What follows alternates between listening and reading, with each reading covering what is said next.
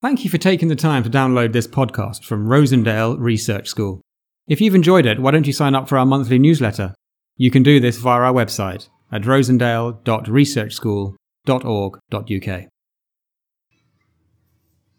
Welcome to the Rosendale Research School podcast. Uh, I'm joined this week by Michele Chung, who is an assistant head SENDCO here at Rosendale and also is in overseeing health and well-being. And as well as Michele, I have Ian Herlihy, who is a lead practitioner, head of his year group, and also is involved with Michele in the health and well-being area. Um, we're going to be, our conversation today is loosely based upon the recent EEF guidance report um, on social emotional learning in primary schools, uh, which was released a couple of weeks ago. Uh, it's it's an interesting read, as all their reports are. You can download it from the EEF website, um, and I was reading it earlier this week, thinking, "Oh my word!" As, as a practitioner, you start thinking there's areas that, gosh, I haven't done that and I don't do this. And it really does make you, if anything else, become aware of your own practice. Um, anyway, the report, I'll just briefly uh, go through the report. It really, um, the, one interesting part of it, it had a sort of, as a preface, it surveyed 400 primary schools to find out what they currently do with um, social and emotional learning.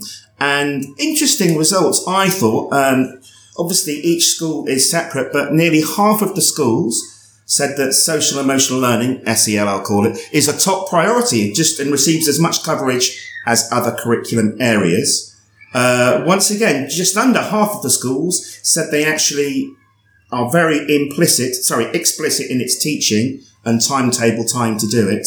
The, the, the bit that struck me about the whole report was don't wait for an emergency. My whole uh, raison d'etre is waiting for emergencies and being reactive to things. But, you know, if we can actually be a bit proactive, then hopefully we'll do that. And it lists then generally six broad areas that uh, schools can consider. Uh, teaching strategies, which includes teaching skills explicitly, integrating any model that you're using explicitly. The second area is the curriculum, where it says, you know, plan carefully if adopting a program and use a model that they use the acronym SAFE, which is sequential, active, focused, and explicit. Uh, the next area looks at the whole school, so reinforcing it through things like uh, perhaps behaviour policies, assemblies, things like this. And finally, some guidance on implementation if you are looking to take a particular program or make one of your own and transfer it across the school. Uh, it is a really useful read uh, for anyone involved in those areas. Um, now I'm going to tack to. Uh, good afternoon, Michelle and Ian. Sorry, good I afternoon. Didn't let you talk there, did I? Um, so we're just going to be chatting about some of the issues that uh, it, it, this report threw up, um, and certainly with me. I mean, possibly one of the reasons why I became a primary school teacher was because of the some social and emotional learning. You're looking at the whole child and the nurturing and the pastoral care and things like that. Um, but from this uh, the survey then it's interesting some some schools have it really deliberately in their curriculum some curricula some others just it, it's within them so just wondering about your thoughts perhaps michele first what are your thoughts about whether we should have a totally separate curriculum which is deliberately taught or whether it should be threaded through everything else as a SENDCO and as assistant head i would say that it's paramount that it's threaded through everything we do because I think actually it's not a bolt on skill. Our social emotional well being and our development is part of who we are and makes us who we are. And therefore, if we want children to be optimum learners, they need to be clear about how they yeah. feel and have a sense of where they want to go in life. And so at Rosendale, I think we have lots of opportunities integrated into our day for children to develop their social and emotional learning each day. Yes, that's right. Ian, any of your thoughts or what are you? Um, obviously, when I first started out my career, I started off in early years, and actually, it is a core prime area. Actually, it has to be, doesn't it? You know, yeah. and it's really important. Actually, we can't expect children to know how to behave. We need to teach them the skills, and, and we're very lucky. I agree that you know we should be teaching them explicitly. You know, yes. this in, in separate lessons, but we do it in school all the time through our Kagan at school. We're constantly, which is called the cooperative learning structures we yeah, use, which reinforces some of yeah, those. So we're constantly reminding the children, you know, of, of appropriate social behaviours, and and we need to as teachers be constantly reminding them and picking up when they're not doing the right thing and just reminding them why we're actually doing that thing. And equally, we also want to remind them when they are doing the right Yeah, thing. Yeah, exactly. Yes. And, and I feel that um, for the vast majority of professionals, in most settings, you do it consciously and unconsciously. And I think both are equally valid and critical.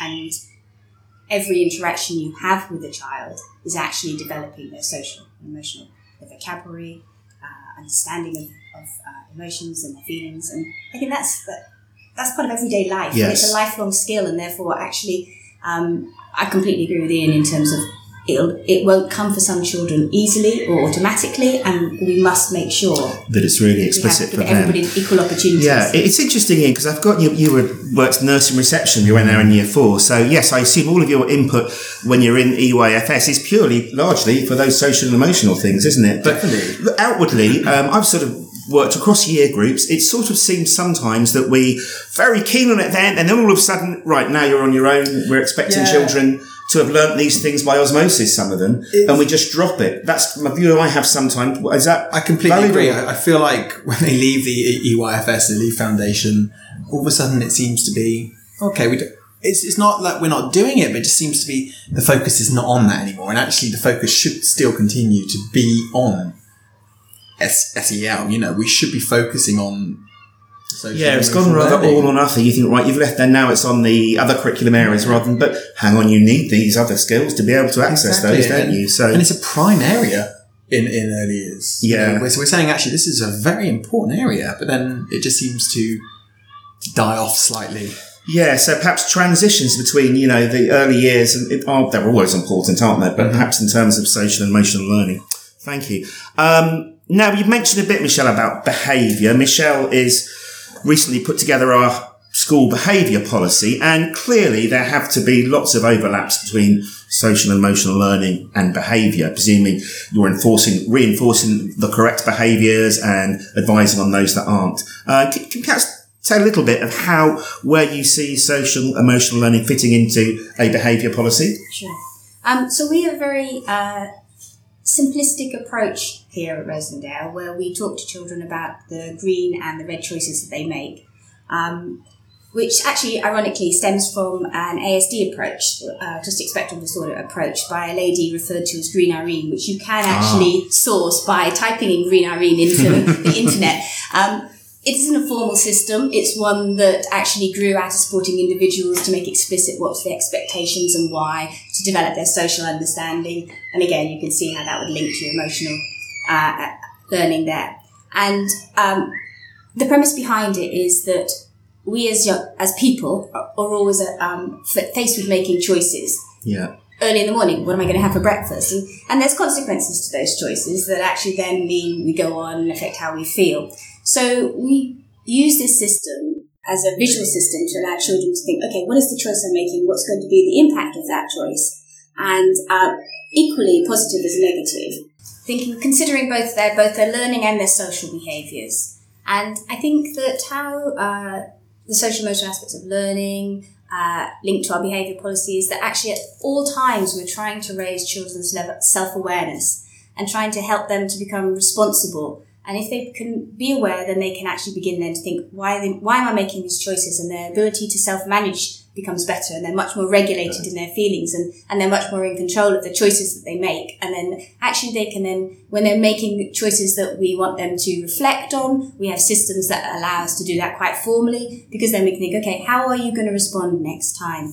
And each time it just becomes a cycle of experiences, reflections, responses, and actually then thinking, can I change these? And how do I change these? And actually then children sort of feel much more in control and generally a lot happier in school. And happy children are positive children. And then that I think has optimal effect on their learning opportunities too because they approach with a much more resilience and confidence. Okay, thanks, for sure, Ian, I know um, y- your class at the last year or two, you had a, some challenges, shall we say, with behavior Um, and, you know, I wonder how you've used social and emotional skills learning to perhaps target some of that in your classroom. Yep. So, um, first thing, obviously, I think one of the major things we kind of learnt from it was actually maybe our transitions from key stage one to key stage two were not strong enough. So this year we really, me and Michele, we sat down with SLT and we talked about actually how could we improve the transition from key stage one to key stage two because actually we found some of these children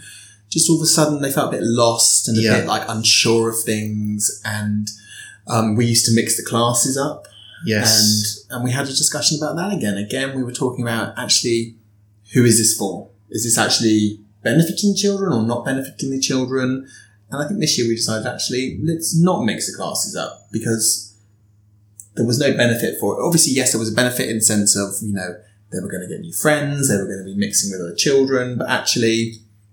When you when your class works well, you've got a Uh, nice. you know the dynamics Yeah, of it. You don't know what the yeah. new dynamics might be. Exactly. And Yeah, children, okay. for some of our children, especially some of our vulnerable children, they just felt it was just too much for them all of a sudden. Key stage two, um, new classes, new teacher, and they were just very unsure. And yeah, and we had the class where I had a few children that just didn't quite cope, you know, well. so, Mm, you know, Michele and myself, we sat down, we, you know, again, we went straight back to the red and green. We talked about actually giving the children, you know, okay, these are the green choices. But obviously, if you're not making these green choices, the red choices. Talking about cons- not consequences, but kind of getting them to reflect on their own behaviours, saying actually, right. So this is what we want you to do, but obviously you're making this. Getting them to reflect again on on how they were feeling, and we used to meet weekly Right. and, and have a conversation, especially with our vulnerable children. And actually, we started inviting parents in and having weekly meetings with them and discussing and the strategies. And actually, it, it was a very useful process with all of us involved. And Probably actually, one of the most useful and most positive outcomes I that we had. completely agree. And it, it felt like a three prong attack. We're all coming from the same area. And actually, the children, all of a sudden, they just felt much calmer, much more secure. So, so on a sort of day to day basis, Mm-hmm. did you sort of have to totally deconstruct things quite substantially? Because as a Yeah. class teacher as well, you're always thinking, yes, this is important, but so is what I've got to teach outside. And, and- Yeah, no, I completely You shouldn't feel guilty for taking everything down and just then we're just going to get these things right first. Yeah, we, we, right. we, we stripped it right back. We, Yeah, we kind of stripped it right back to the point I was saying things like, actually, um, the amount of work we're trying to get through in a week is too much because the behavior was kind of interrupting slightly the learning. And we didn't. Yeah. So, for instance, we stopped going to assembly to that was the extra 15 minutes just to say, okay, we can take it at a slower pace for the children that need it to be a bit slower. Because as a teacher, you're like, I've got to get this, this, Yeah, this done, this done, this done, this done. And actually, it became too much. We, we went down to four English and four maths lessons a week and then allowed us the extra time just to finish off all the things that we didn't quite get through in time. I think, Um, sorry, sorry, go on. interrupting, but No. was gonna say, I think one of the things we recognised and we hold true here is that the behaviour was a communication to us, Mhm. and we needed to ask what are the children in this particular Completely cohort yeah. communicating. And one was one of it. Part of it must have been I'm feeling totally overwhelmed, and I think that's what I think we were consciously res- responding to. Would Mm-hmm. I, you com- say that's I the first completely agree with that, yeah. And this year we made the decision that I would continue and take my class up. yeah. And they are a completely different class in the sense that we, we took the time last year to work with them. And actually, um, we did explicitly teach the skills. We used to have our own assembly. We used to have our, um, Yeah. our good to be green ambassadors, you know, people that we said, oh, constantly making the green choices. Then they got to wear a badge like a prefect. And all of a sudden everyone wanted to be wearing this badge. So Yeah. then they started and we would also remind them, say, oh, look at the, you know, the And Good to Be can, can you in situations like that? Because if you were teaching maths, you know, mistakes are really valuable, aren't they? Mhm. Learning for learning.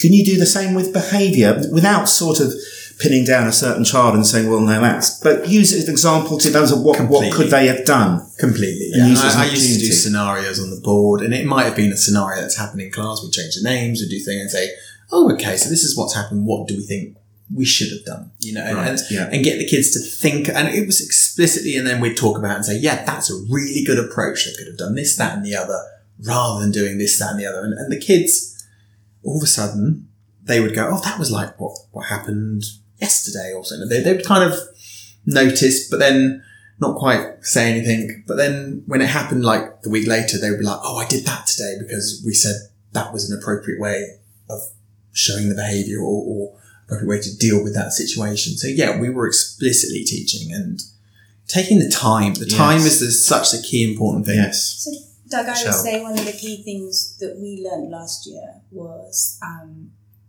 that every, I say last year, built upon was that every green, every red choice can be turned into a green choice, and it was like actually we had this red year group that can be turned into a green Yes, year group yeah. because actually they learned um, to regulate a little bit more, and they learned to take responsibility a little bit more, and they learned to feel good about themselves a little bit more, and that just became a rolling process, didn't it? And and what we learned from having to intervene in one particular year group, particularly more than in the other for quite a while, was actually it led to us as a school reflecting on our own behaviour policy. and you making know, changes. we on the first day back this term had our whole staff collectively look at actually what what, what is it that we're doing really well and um, what is it that we've learned from last year? And what would we like to be 100% consistent and have every member of staff feel empowered to be able to deliver for the children? And if you do look online and see our new behaviour policy you will see that there's an, part of the appendix is actually all the things that we do um, endless lists of the things that we do to create positive emotional memories, feelings within youngsters, but actually we also have a section on well-being. So we value the aspects of Kagan cooperative learning, which is things like meet and greet, share, take turns, equal participation, uh, you know, so Yeah. respect and, and, and so that it that is a whole vocabulary that we want our children, our parents are also have a, a range of expectations in there. Um, about how they will interact with us as staff because our well-being is equally important because if we feel Yeah. good about where we are and what we're doing obviously that just you know um, leads to the children feeling equally the same. So so i would say have a little look. We'd love the feedback on our behaviour policy because we've taken a long time to to look at it now and think. Uh, so it's one last thing before because uh, the survey I talked about at the top of this, uh, there, there's one in finding that shows that schools have found social and emotional learning behaviour becoming much more of an issue over the last three to five years, and you wonder if it's anything more global. Is it because the curriculum has been too focused on other things? Do you think we've taken away from the nurturing care that primary school's all about, or I mean, we can't obviously say make global predictions, but it just seems that i Lots of people have challenges. would you like me to throw in something quite controversial Absolutely. Ooh, go for it. Absolutely. In, so I went and listened to our virtual schools conference last term, and we've invited this, one of the speakers in from there called Ruth McConnell. I'm going to say it wrong, I'm sure. Um, who I just kept referring to as Doctor Amazing because uh, whole opened my eyes to a massive amount of research on the importance of non non-cognitive aspects of learning that and why they're as equally important as developing the cognitive aspects of learning, which Right. was which was um, fantastic. So um, Ruth, who is going to come and talk to us, what she um, suggested is that actually it's not it's not necessarily the children, but maybe society is changing slightly, and therefore all the technology that we're surrounded by all the time sometimes is replacing uh, a little bit of the human touch. And it maybe instead of having enough conversations, Yes. we are we have a generation who look to screens uh, for interaction, and, and and she talks a lot about this, and there's a lot of research behind it. And my tentative belief from her is that actually sometimes what we look at as conditions, maybe in terms of like having children with ADHD or on the spectrum, actually what we don't look at enough is the, the attachment of youngsters Yes. um, in this day and age. And, and there's a lot of work now just coming out about that in terms of actually the, the position of a child facing in or out of a buggy, talking to or not talking to, that actually maybe we're seeing Ah, a little yes. bit of a knock-on effect in terms of how children then respond to each other Hmm. in schools and the and the, the quality and type of relationships they're having because they're not as we used to quite have. Now you cannot say that across the whole board, and I said it's a little controversial, but that is a um, No- yeah. you know one of uh, some research that we're looking into in terms of actually how do we respond to that. And I think one of the possible good responses is Kagan cooperative structures because it it's a way of structuring interactions for youngsters where it, it hasn't necessarily always So I wonder, are more baby prams now? Are the babies facing the pusher, i.e., the parent, or because most of them, the child doesn't see the parent? I see now. But is that what I'm wondering? I, am, You know- I am yeah. a father of an adopted child. It, it changes now. and it? um, we started off. We have a pram that could change, Ah, but we had the pram originally facing us, Okay. so we could form that attachment. Oh, right. And now we're like, Ooh. he's a bit older. Let's face him away. Too much attention. Just see the world rather than just Yeah. our faces. But I think- listening to you now, I'm like, well, maybe I'll go home and turn it No, back around. I, I, what I'm suggesting is it's actually what are the opportunities we create for children to interact Yeah. no, I completely with agree. people and not objects, and that actually our attachment. Um, a colleague was talking just just today is that he's going home and he's reading for an hour every day, and the s- biggest struggle he's having is resisting for an hour not looking at his phone. he hides it so he can read. Uh, That's Oh, telling true, us, that's true. telling Yeah, us so that the the way we are as humans is slightly Yeah. changing. Changing, and that might and be impacting on where are we going with the this? balance of things. Well, Michele, Ian, thank you so much for Pleasure. giving up your lunch hour to come and have a chat. Um, if you want to find out more about the report, you can access it through the EEF uh, website. It's called uh, Social and Emotional Learning in Primary Learning. Thank you very much. We'll see you next time. Thank you, Doug.